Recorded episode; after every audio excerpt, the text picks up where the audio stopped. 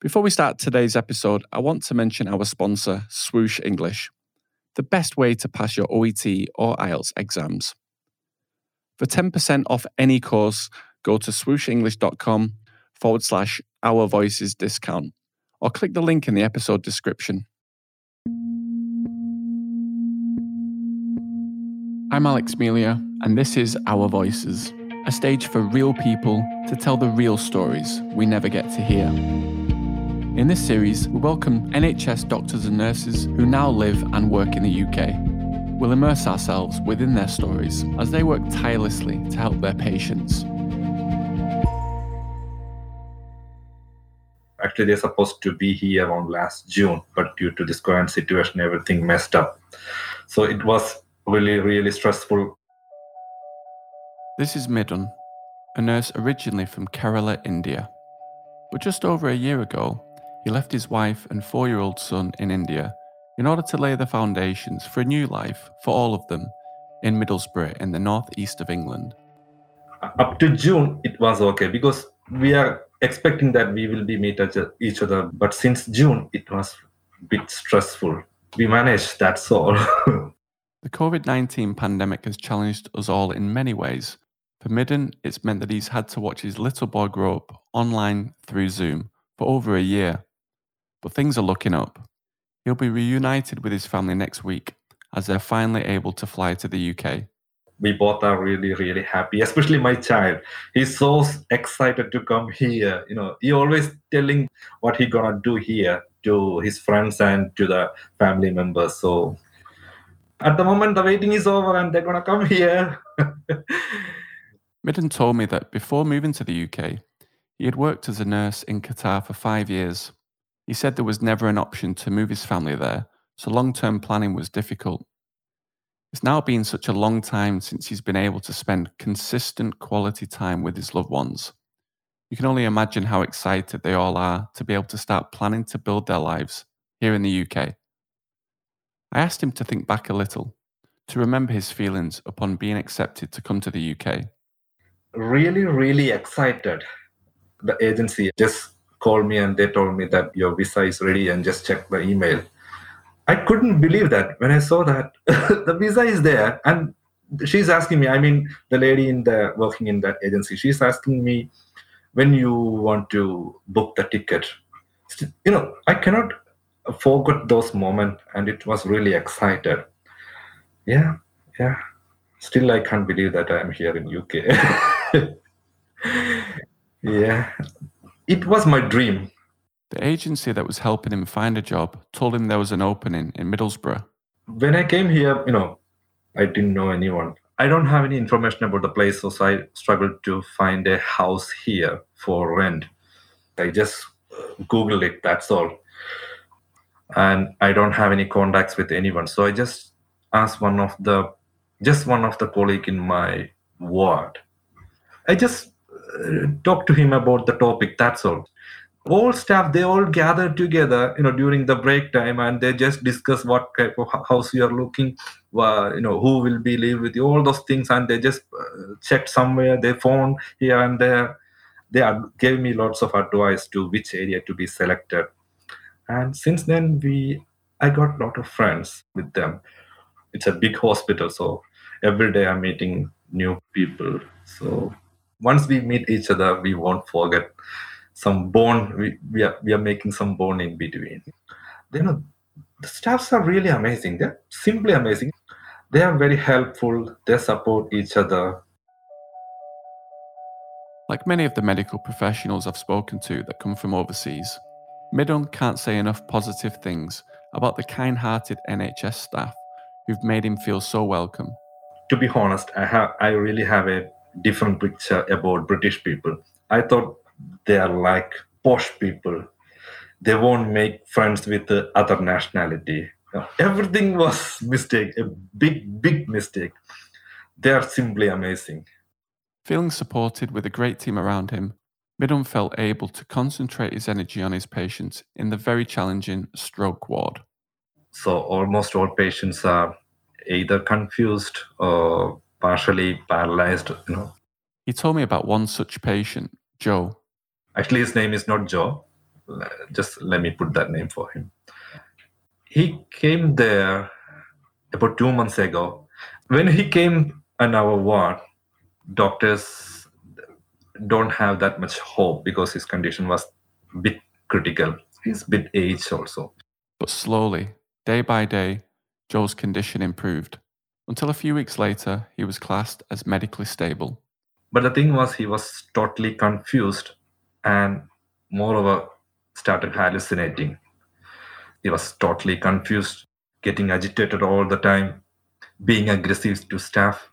He was trying to kick me several times. Not only me, to many of the staffs, he's trying to kick.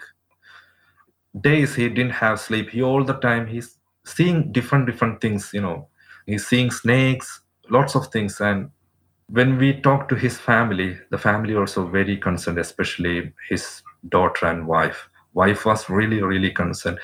She was always apologizing us because of his behavior. But we are, you know, as a staff, we are always telling her that it's okay. Of course, it's related to his condition. Sometimes Joe would get so aggravated that security had to be called to help the nurses as he became increasingly aggressive. You're always trying to kick the security. But still, he's a funny man, you know. He has a nice smile. I can still remember his face. And day by day, he started to calm down. But still, he was hallucinating one day we could arrange a wife and daughter to come down to hospital because during this current situation visitors are not allowed you know so they could come here with uh, everyone's approval during the lockdowns when visitors were not allowed into hospitals long-term inpatients were not able to see their families for months at a time for patients with memory issues like joe losing contact with the outside world can be both difficult and distressing Mr. Joe, he cannot remember his wife or daughter, but when he saw them, he was, you know, absolutely became emotional. I didn't imagine that he was started to cry, smile, all emotion come at a time for him, you know. Then after that, his condition started to improve. I think last week he was advised to discharge for rehabilitation. He was about 95% okay before going, he just meet every staff one by one and just telling sorry for us. Well, that was really emotional. You know, as one of our staff, tears came from her eyes when this man walked every staff and telling sorry, which is really unnecessary because you know he didn't do that deliberately.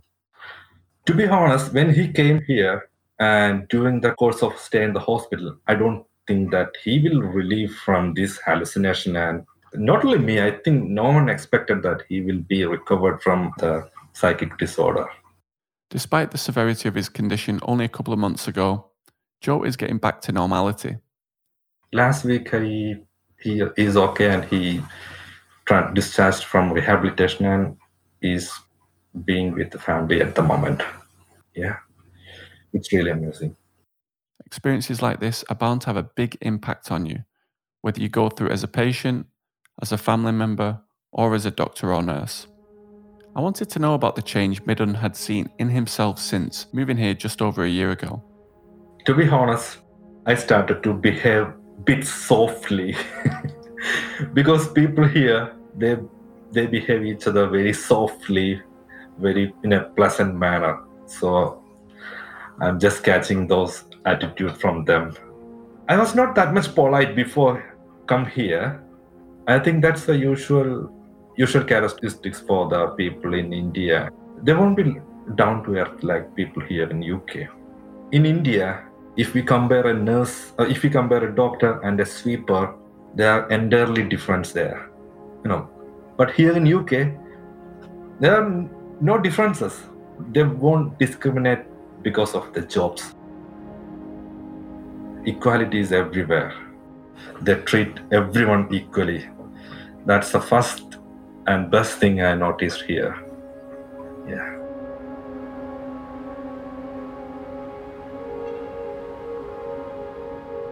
Midun has faced a challenge none of us would want of being separated from his family for a long period of time to pursue his dreams of becoming a nurse in the NHS.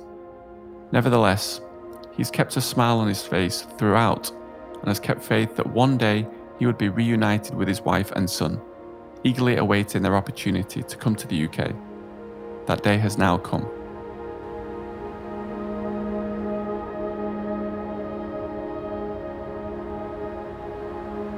Thanks so much for listening to today's episode. If you enjoyed it, please click subscribe. And if you could leave us a review, it would mean a lot. If you want to continue the conversation with us, reach out at ourvoicespodcast.com. Or, if you found this episode valuable, please consider supporting us to keep doing what we're doing through our Patreon page. You can find a link in the description. See you in the next episode.